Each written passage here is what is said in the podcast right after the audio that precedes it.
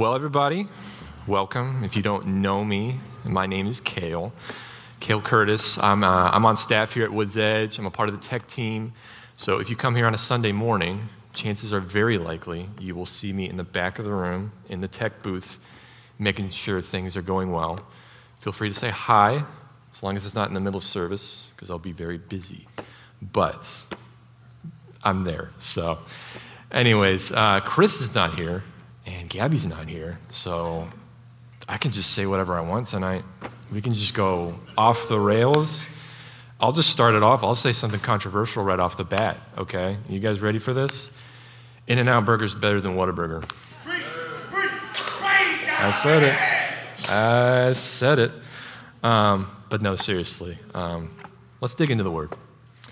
So, for the past three months, we've been journeying through the Gospel of John together, and it's been amazing. We've been taking it one chapter at a time.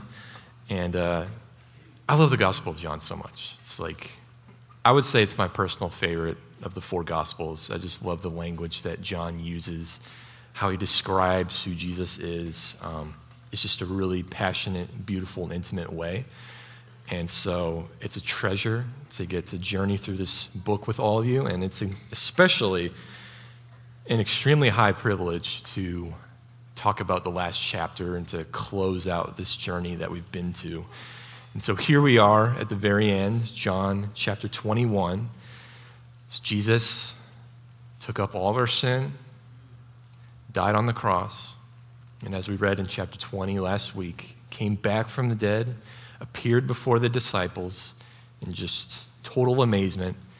And now here we are at the very end. And uh, when I signed on to talk about this chapter, I really dug deep as to like, why does John end his gospel with this story here in this chapter? Because he very easily he could have ended his gospel in the last chapter. I mean, it pretty much captures everything you need to know.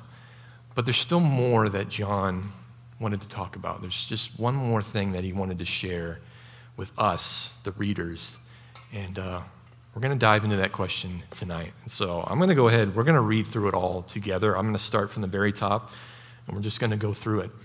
So picking it up in verse 1, it says, After Jesus, after this, meaning after the events of chapter 20, after this, Jesus revealed himself again to the disciples by the Sea of Tiberias, and he revealed himself in this way Simon Peter, Thomas, called the twin, Nathanael of Cana in Galilee, the sons of Zebedee, who are James and John, John being the author of this gospel, and two others of his disciples were together.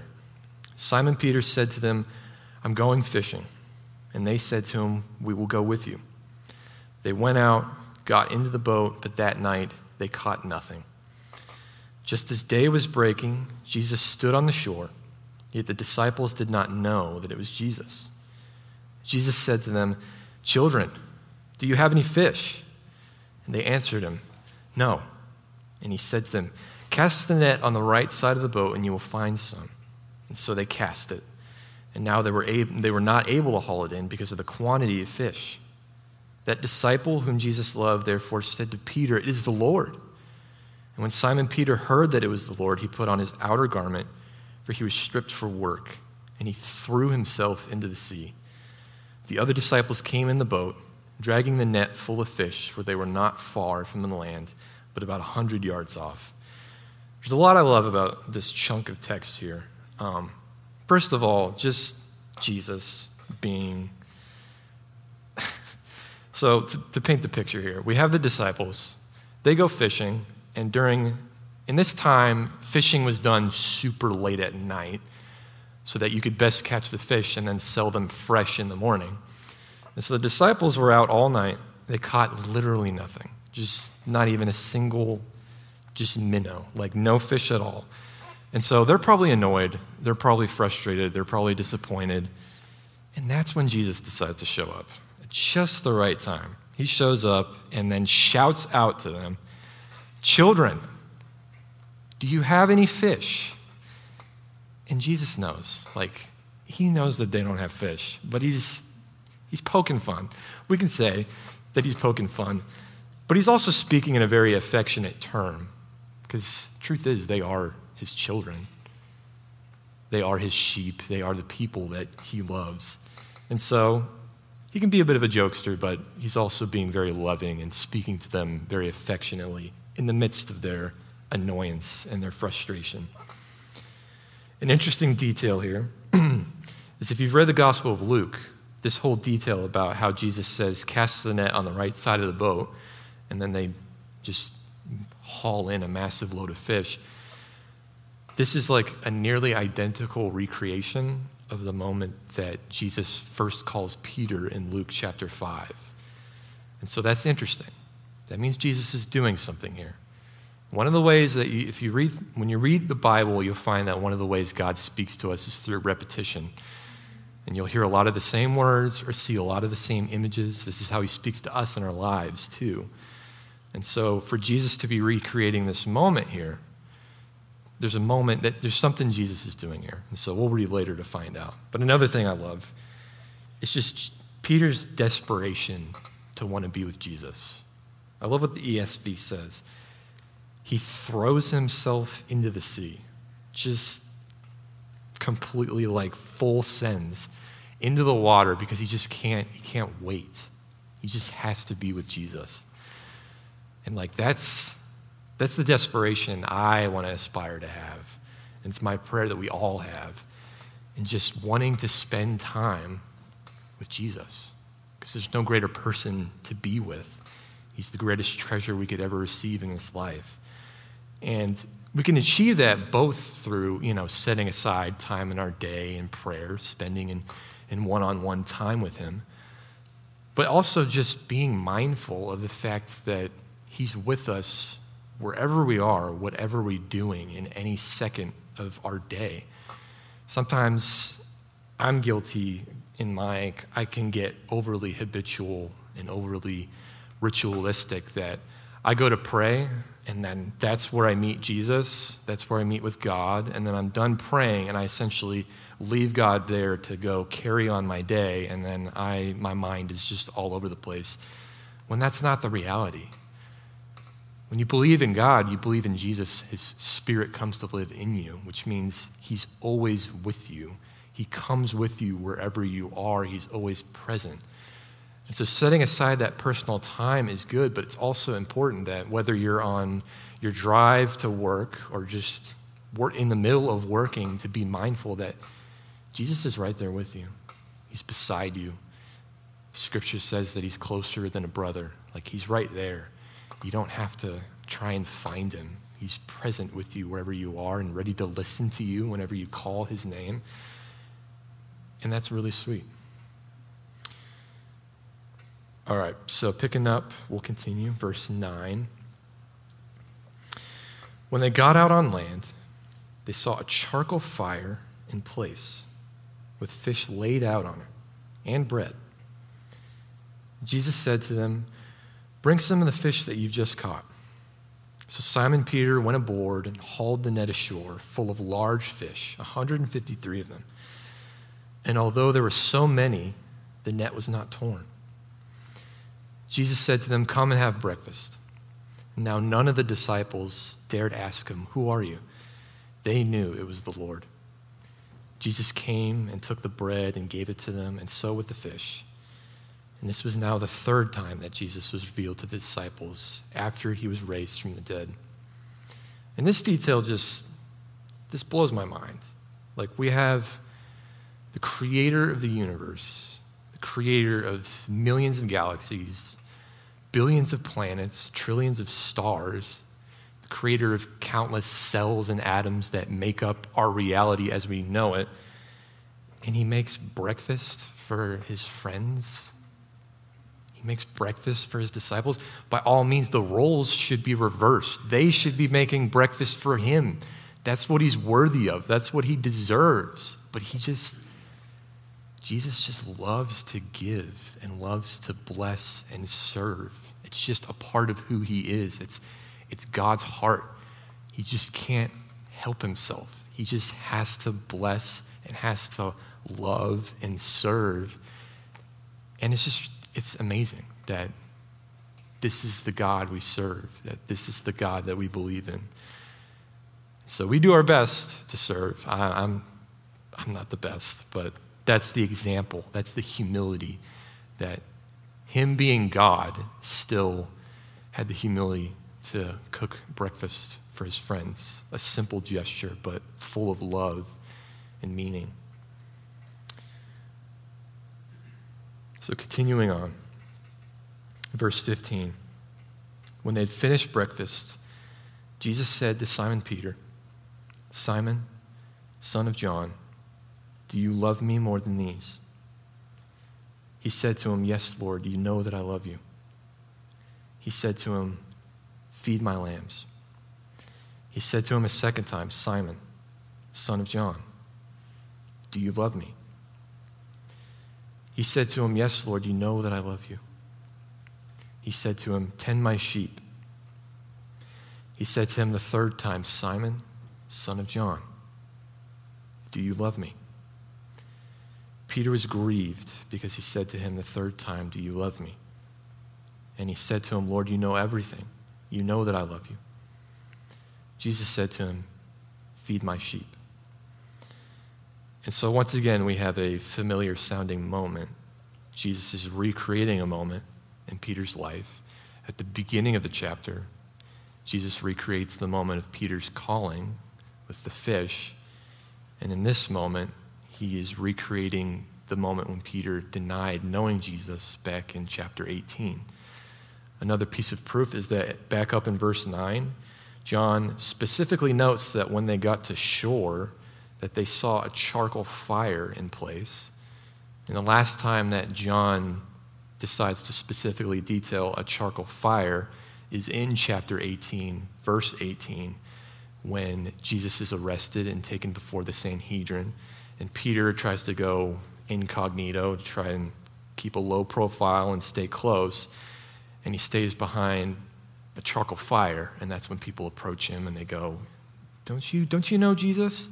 And he denies three times. And then it says that he wept bitterly from guilt and shame over denying his Savior and his Messiah. And so Jesus is recreating that moment, but he's flipping it on its head. Instead of being about denial, it's being about reassurance. Jesus is not asking him, Do you know me? He's saying, Do you love me? And Peter appealing to Jesus' omniscience, him knowing everything, says, Lord, you know that I love you. And so, what's the deal with Jesus' response? He gives three kind of cryptic responses. You have feed my lambs, tend my sheep, and feed my sheep. And I believe this is Jesus focusing Peter on to his calling. We know that Peter would go on to be a massive leader in the church. As a matter of fact, back in uh, the Gospel of Matthew, chapter 16, when they're at Caesarea Philippi and Jesus asks his disciple, Who do people say that I am? And then he asks them, Well, who do you say that I am? And Peter, without, hes- without hesitation, says, You're the Messiah, the Son of the living God. And Jesus affirms Peter and says, Your name is now, blessed are you, Simon, your name is now Peter, which means rock. And upon this rock, I will build my church. And so, if Jesus is the cornerstone, Peter would be like the next most important stone. I have no idea if that analogy works, but there it is. Um, and Peter would go on to do amazing things for the church.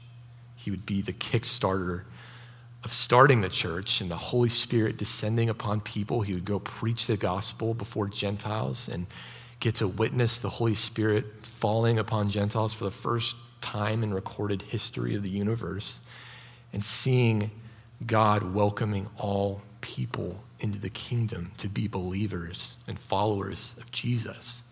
And in this moment, Jesus is getting Peter focused. He's saying to Peter, This is what I'm calling you to do. You need to take care of my sheep, feed my lambs, tend my sheep because you're going to do amazing things. And there's no doubt that Peter was dealing with a lot of guilt and shame over denying Jesus and knowing him. We see it in verse. Um, Can't pull up the verse, but when he asked, when Jesus asked him the third time, it says Peter was grieved because having to relive that memory and that pain of going through that was, was hard. But that's what Jesus has to do with us when we go through painful times. When we're dealing with trauma and pain and bitterness and guilt and shame, Jesus has to take us through those moments in order to bring healing, in order to bring freedom. And you notice throughout this text, Jesus never says to Peter, You really let me down, man. You disappointed me. There's no condemnation in Jesus' words. It's nothing but his tender love. And so, for any of us at any point, if you struggle with feelings of inadequacy, guilt, and shame, no, that's not God's heart for you. That's not what He died for, for you to live in guilt and shame. He wants to restore you, free you, just like He does with Peter right here. Know that no matter what you've done, whatever you're struggling with, whatever sin you may commit in the future, that it can't eclipse the grace of God. It cannot overpower the grace of Jesus. And we remember in, in uh, the beginning, in John chapter 1, when, when John is describing who Jesus is, he says he's a man full of grace and truth. And from his fullness, we've received grace upon grace. And so, wherever we are in our lives, Jesus' grace is there to meet us and if we fall and we mess up, there's more grace to come after that. And it's just, it's grace upon grace upon grace. Never let yourself wallow in shame because Jesus is there to lift you up. He says, Abide in my love. From apart from me, you can do nothing. So just rest. Trust what he says. He's, he's the literal embodiment of truth. So if what he says about you that's true, and you can't, there's no really arguing against that. So, continuing, Jesus says, Truly, truly, I say to you, when you were young, you used to dress yourself and walk wherever you wanted, but when you are old, you will stretch out your hands, and another will dress you and carry you where you do not want to go. And John explains the meaning of what Jesus is saying here. He says, this he said to show by what kind of death he was to glorify God. And after saying this, he said to him, Follow me. An interesting detail here is that these simple two words that Jesus says to Peter are the first two recorded words of what Jesus says to Peter in the Gospel of Mark, chapter 1. And church tradition holds that Mark was the personal scribe of Peter and that Peter was the primary source of Mark's gospel, of all the information about Jesus and his life. And so I just, I think that detail's pretty cool to kind of see that, see how it's all connected together. So continuing in verse 20, Peter turned and saw the disciple whom Jesus loved following them, the one who'd also leaned back against him during the supper and had said, Lord, who is it that's going to betray you? When Peter saw him, he said to Jesus, Lord, what about this man? And Jesus said to him, If it is my will that he remain until I come, what is that to you? You follow me. And so the saying spread abroad among the brothers that this disciple was not to die. Yet Jesus did not say to him that he was not to die, but if it is my will that he remain until I come, what is that to you? So, this passage here is something that God has used to really convict and challenge me as someone who struggles with a little thing called comparison. Comparison, as it's wisely put, is the thief of joy. And you can waste a lot of time of your day just looking at somebody else, and it could be worldly comparison. This person has so much more money than I do. He's got a better car, better house, better job. And it can even be Christian comparison. This Christian knows the Bible so much better than I do. He's a better singer than I am. He can pray better than I can. And we have to know that when we fix our eyes, notice what it says in verse 20, what's happened here is that Peter has this beautiful moment with Jesus, one on one. And then it says, Peter turned. So he turns his attention away from Jesus to John, asking, Well, what about John?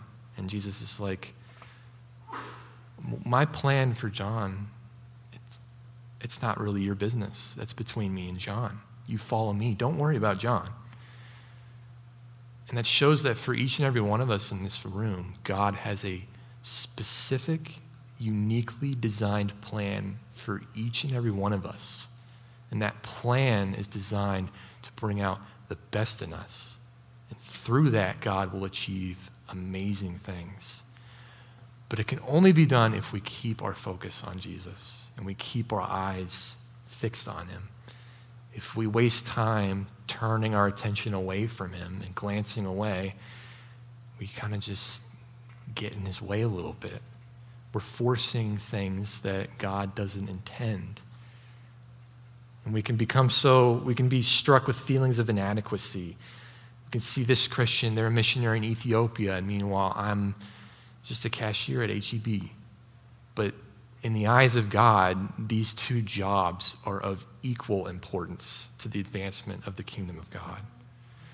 The world wants to make you believe that this is way up here and this is way down here, but that's not through God's eyes.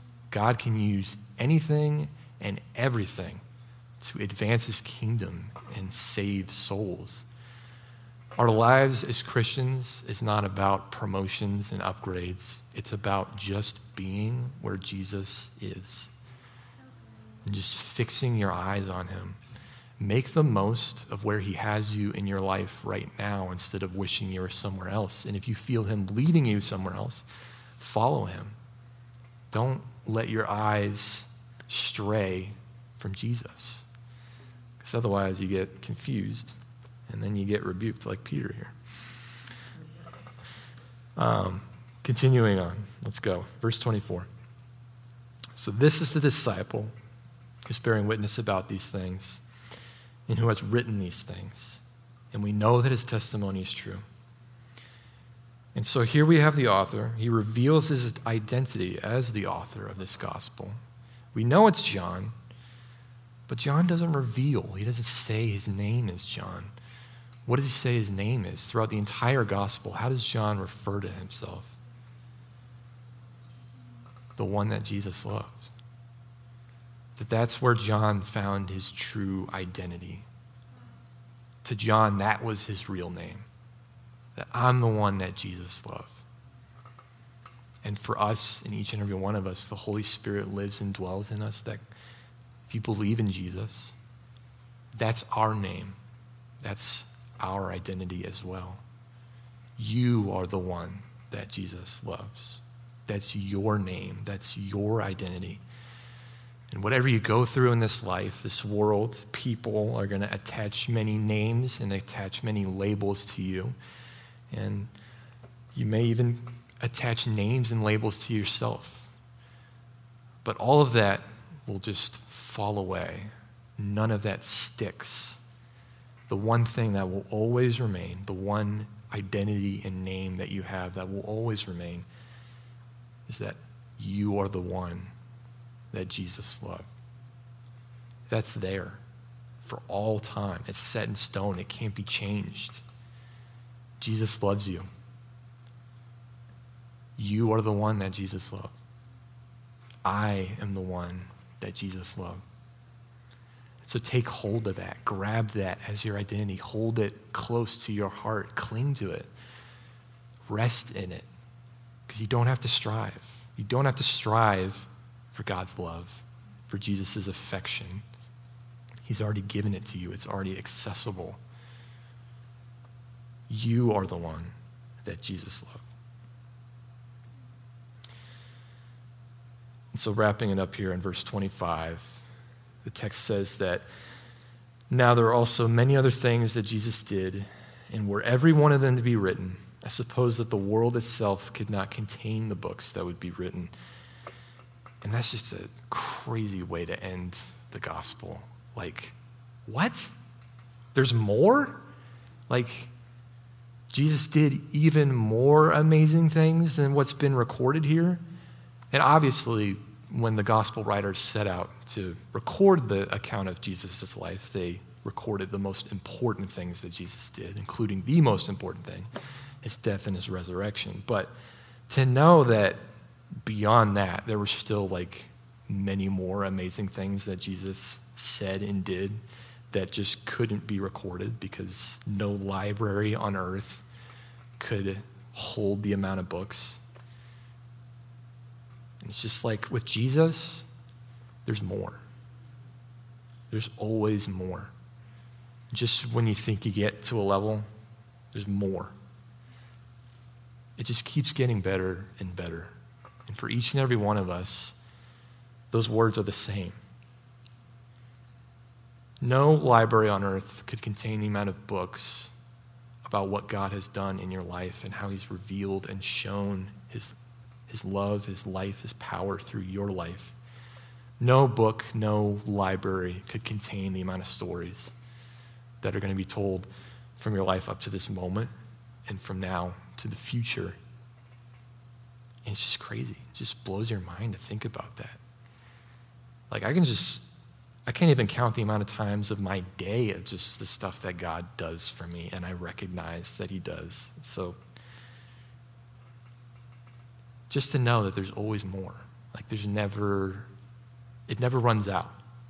His love, the things He does, the things He wants to show you and teach you, like, it never runs out. It just keeps going. There's always more. And so here we are, the end of the gospel. So kind of go back to that question that I kind of asked at the beginning, like why did John want to end his story here? And I think, I believe, the purpose is to help us maintain our focus on Jesus. Because sometimes we can get so excited that we want to do things for God, we want to do things for the gospel that we're not really paying attention to what God actually wants us to do. And we kind of run ahead and we get too eager. When really the power of being a follower of Jesus is through your one on one relationship with Jesus. It's special. Each and every one of us has a one on one relationship with Jesus, and that's a treasure for you to hold for yourself. And so to know that as you go through your lives, it's through that one on one moment that God will reveal his power, will advance his kingdom to this earth, and use you to do incredible things. Things you never could have dreamed about or imagined for yourself. He's got so many great and amazing plans for each and every one of us. So rest in that truth, abide in Jesus, enjoy it. Let's go ahead and pray out.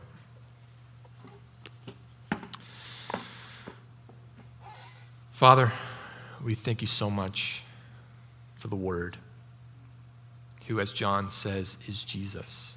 Jesus is the Word, the Word made flesh. And we thank you so much for all that you do for us each and every single day, every second of every day the love that you have for us, the amazing things that you want to teach and show us, Lord. So be with us this week. Guide us, Lord. Help us fix our eyes and our attention on you. Help us keep our focus, not to have our eyes stray away, but to always keep focused on you. Lord, you are good and your steadfast love endures forever. We love you, Lord. We trust you. We praise you. And we ask all of this in the mighty name of Jesus. Amen.